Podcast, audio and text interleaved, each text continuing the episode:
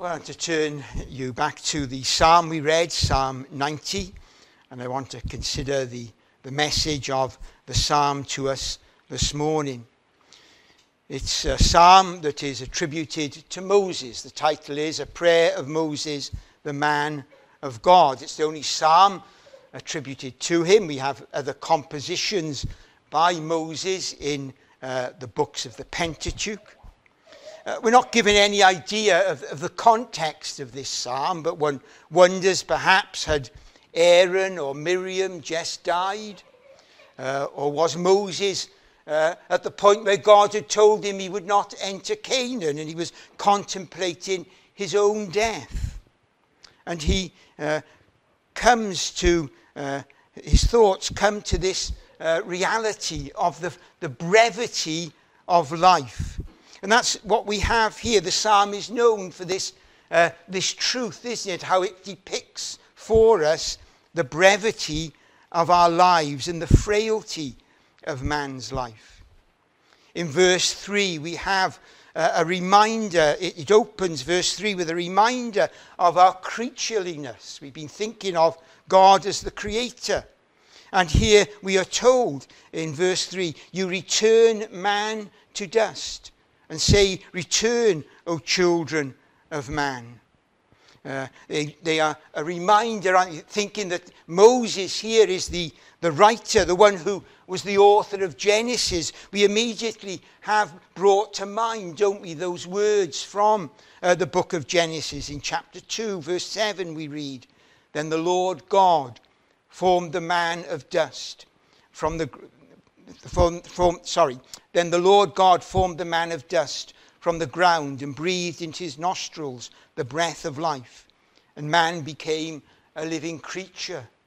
And then a little later in chapter 3, we have those more solemn words By the sweat of your face you shall eat bread till you return to the ground, for out of it you were taken. For you are dust, and to dust you shall return. And Moses, in describing man's frailty in the, the following verses and the brevity of his life, he uses some very vivid pictures as illustrations. He speaks uh, in verse 5 uh, as life is like a flood. You sweep them away as with a flood. Uh, this is not a, a, a small local flood, a picture, is it? It's more a picture of a tsunami something that wipes things clean, which flattens everything in its path. That's what life is like. It's there at one moment and gone the next. And then he goes on and he tells us also that our lives are like a dream. Our dreams are so real at times, aren't they? We can be so involved in our dreams. What's going on seems reality. And the moment comes when we, we wake up and we realize it was indeed but a dream. It all vanishes away. Oh, God speaks, uh, Moses speaks in terms of what was a, a very familiar picture to uh, desert dwellers, still is today. Uh, the desert can be brown and uh, looks unfruitful, and a shower of rain comes. And very suddenly, uh, a green swathe will spring up. And it suddenly seems so uh, fresh, so, so alive. But then the sun comes and rises to its uh, zenith and burns up all the green. And by the evening, it's gone away. It fades and it withers. In the morning, it flourishes and is renewed. In the evening, it fades and withers. Life, Moses says, is so brief.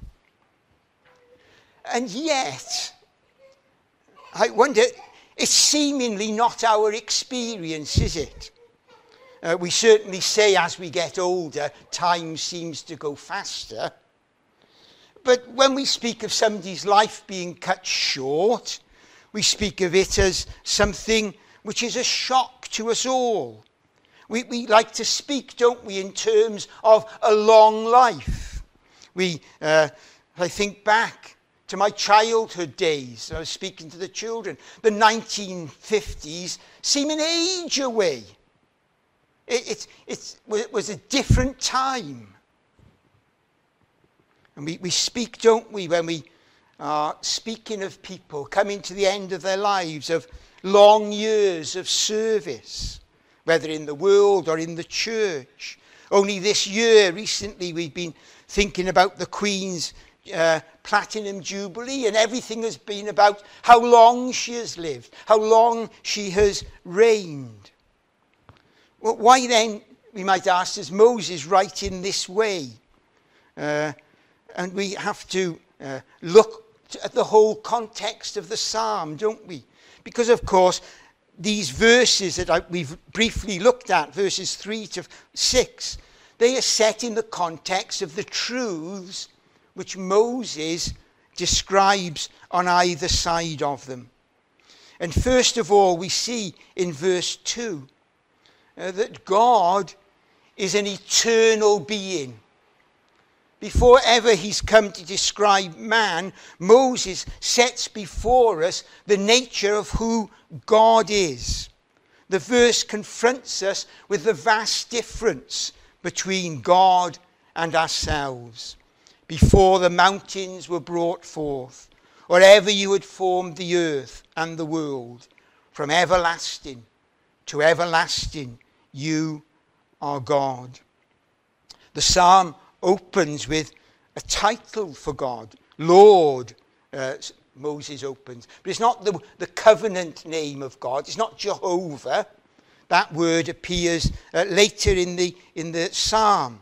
Uh, and it's always in uh, capital letters in our English Bibles. We read it in verse 13. Here we have the title of God as the one who is the sovereign Lord the one who has created all things, the one who has all power and authority, who reigns and rules over all things, from the most distant star to the, the smallest grain of sand. God is in control. And greater still, Moses tells us that this God, the one who rules over all things, is the only uncreated being. Before all creation, God existed. There has never been a moment when he was not there. Father, Son, and Holy Spirit, one God in three persons, is the ever present, the self existent one. Nothing he, he needs, no help, no support. Uh, the power to live the power to be exists in God and in Him alone.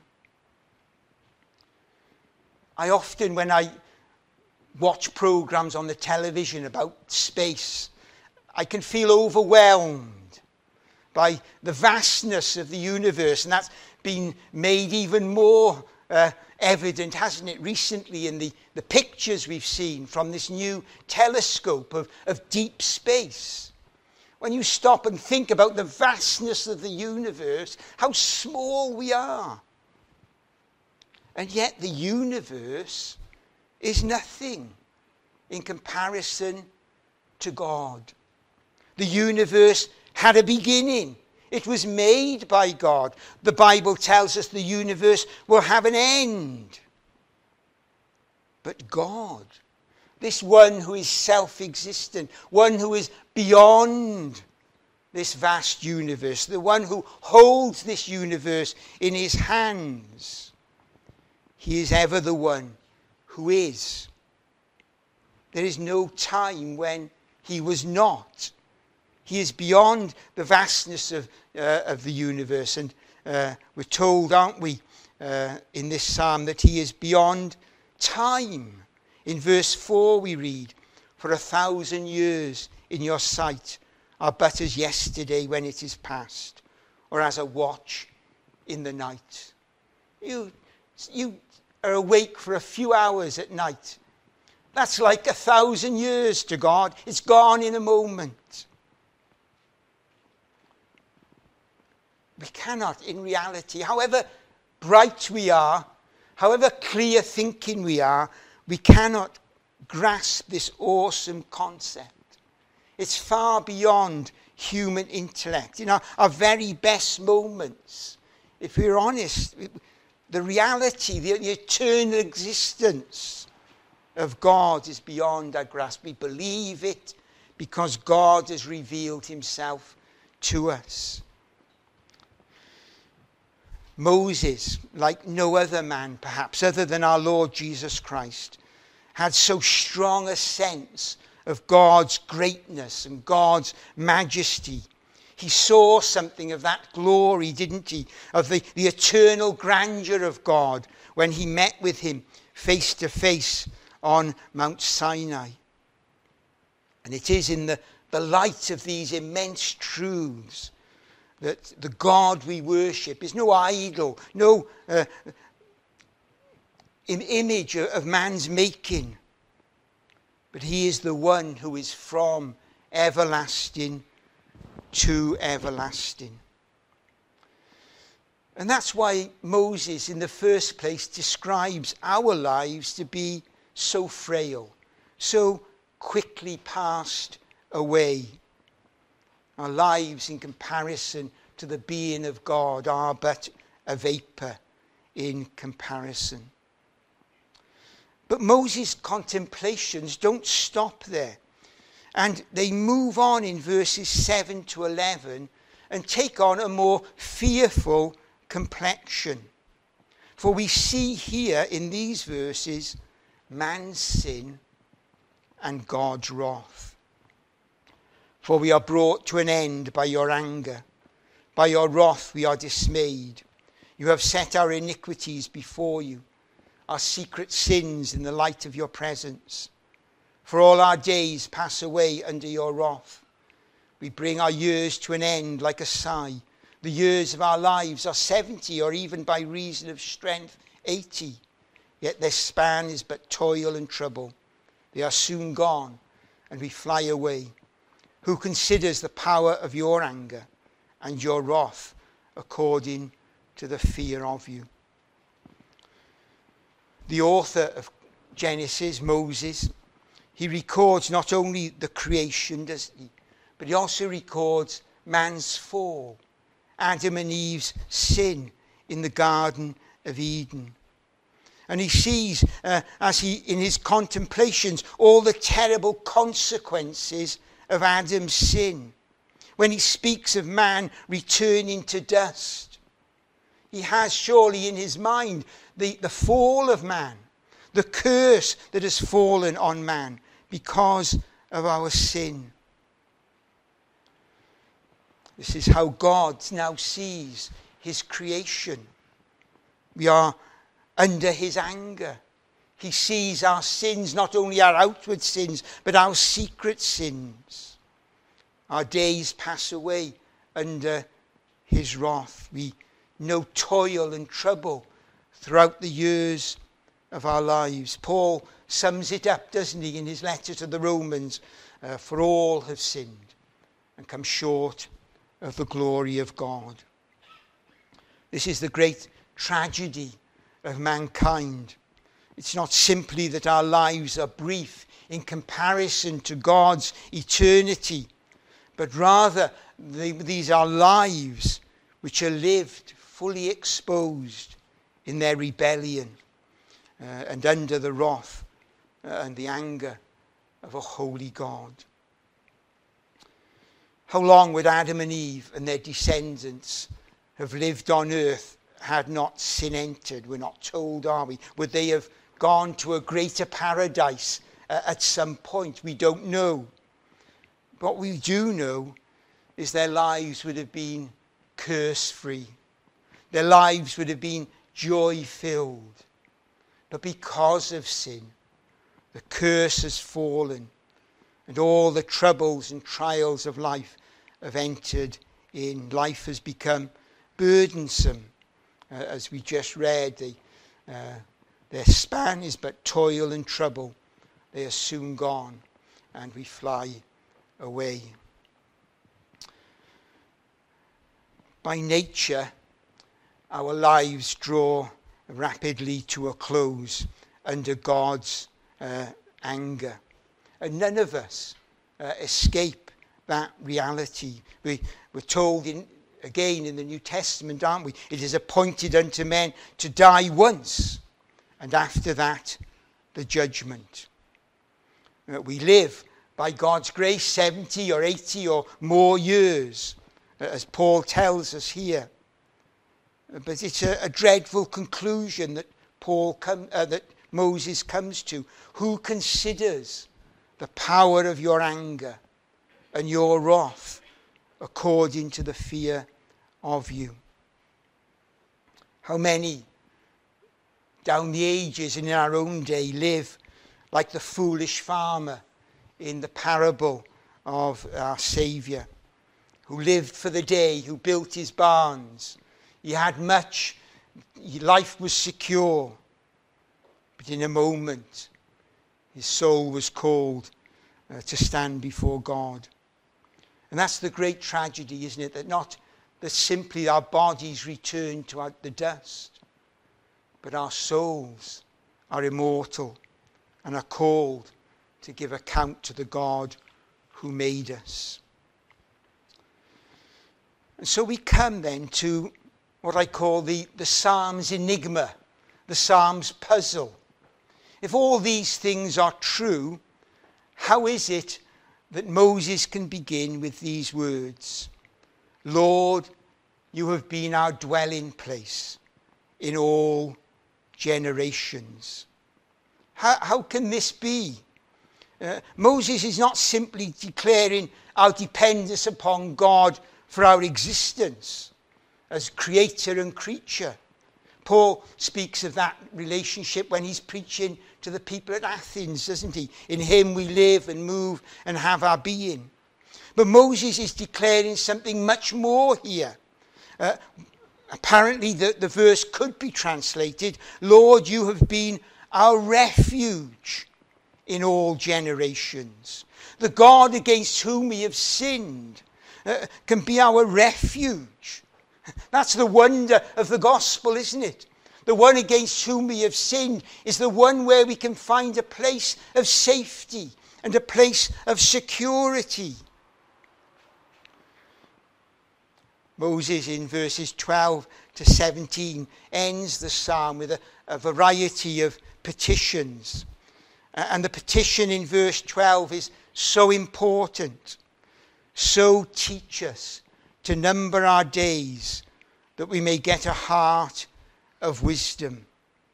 A heart of wisdom doesn't lie in intellectual genius.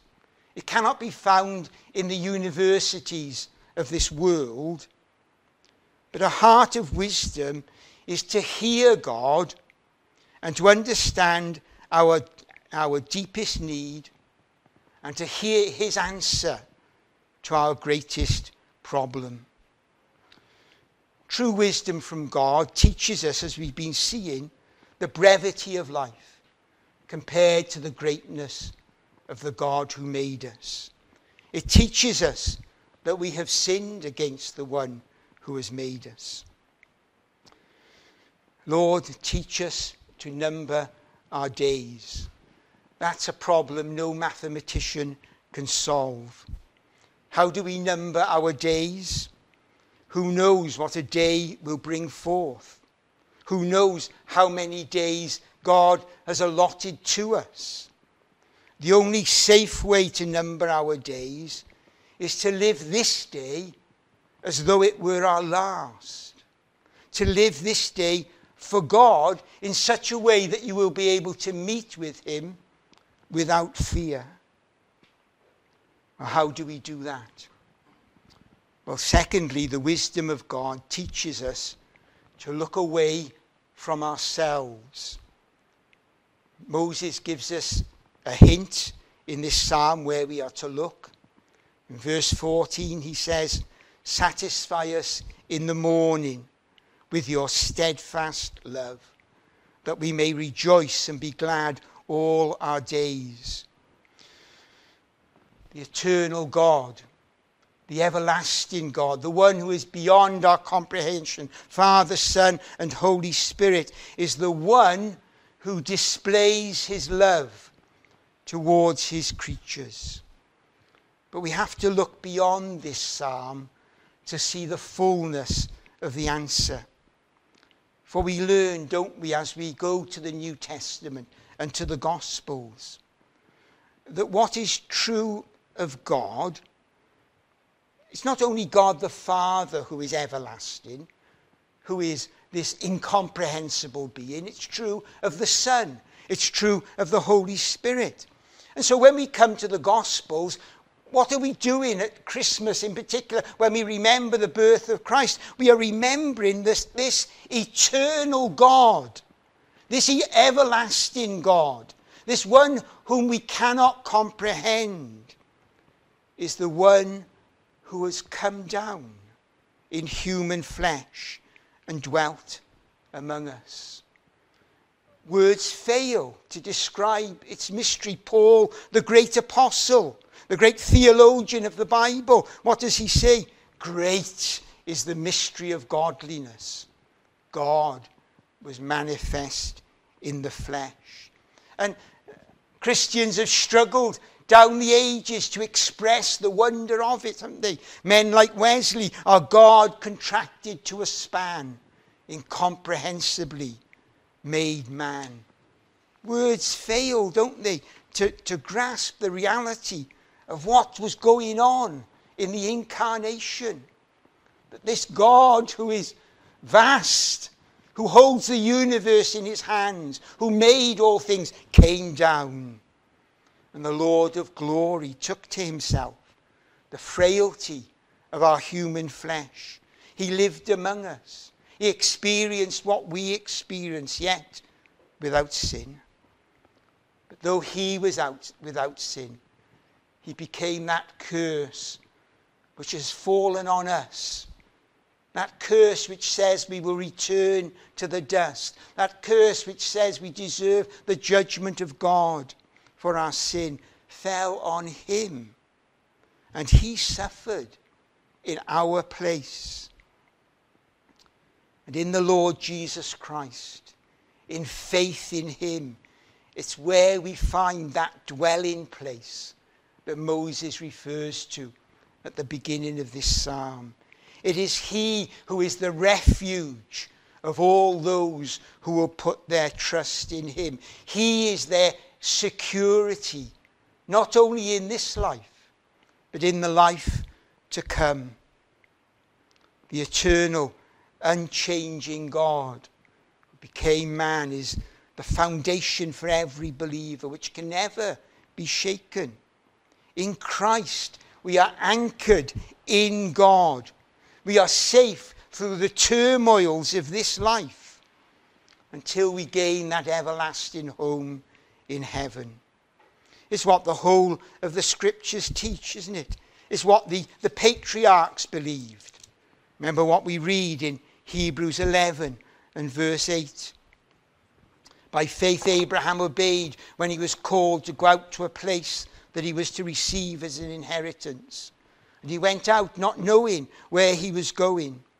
By faith, he went to live in the land of promise, as in a foreign land living in tents with Isaac and Jacob, heirs with him of the same promise. For he was looking forward to the city that has foundations, whose designer and builder is God. The patriarchs believed it. Paul proclaimed it.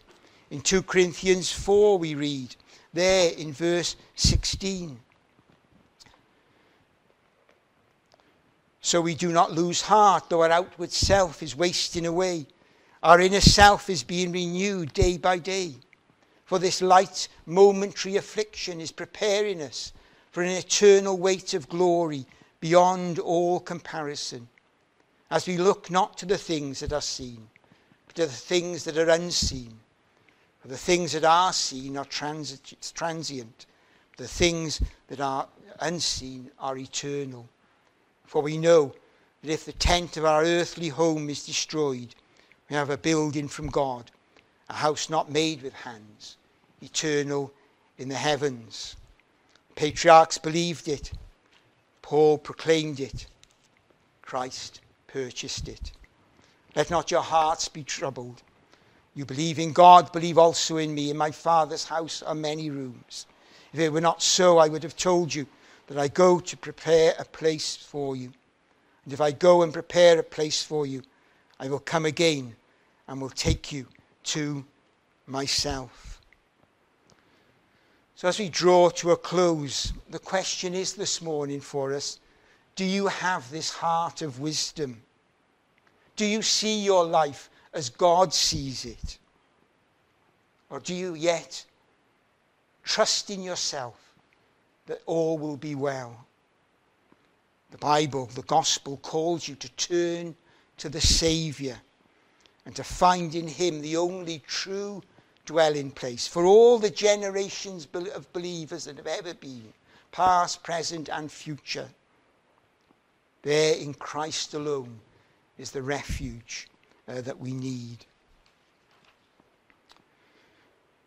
You, for those of us this morning who profess to believe these great things, what fills your desires and your prayers? Moses ends the psalm with a, a number of glorious petitions. In verse 13, and we've looked at one, haven't we? Teach us to number our days. But then in verse 13, he cries out, Return, O Lord, how long? Have pity on your servants. Is that your desire? That God would return again in days as he has done in the past, in great power and great authority, and come down upon his people, that we might know his reality in a greater and more glorious way. Do you long to know more and more of God's presence? And then, so Moses says, satisfy us in the morning with your steadfast love. What a glorious prayer that God would return and pour out his love upon us, that each morning we might know what it is to be satisfied in his love and in his mercy. You long to know deeper and deeper experiences of God? That your life might be more joyful, even in the trials and tribulations of life. Uh, that's what Moses prays here. Satisfy us in the morning with your steadfast love, that we may rejoice and be glad all our days. Make us glad for as many days as you have, as you have afflicted us, for as many years as we have seen evil. Do your prayers have great ambitions? We don't like to talk about ambition, do we, as Christians so much? But our prayers ought to be ambitious. Let your work be shown to your servants and your glorious power to their children. Let the favor of the Lord our God be upon us. Is that your ambition? As you look forward, or not even till Wednesday, when you go home and pray, when you gather as a prayer meeting, is that your ambition that God would come upon you and your children in glorious power and that his works might be shown amongst us. And then, as God works amongst us, do you desire that your life might be such that it will leave something behind for the generation to come? Establish the work of our hands upon us. Yea, establish the work of our hands. Not that we seek glory for ourselves, but you do seek to live a life that glorifies God and establishes a work to the good of others, both now and in the future. What might our prayer meetings be like if we had such petitions?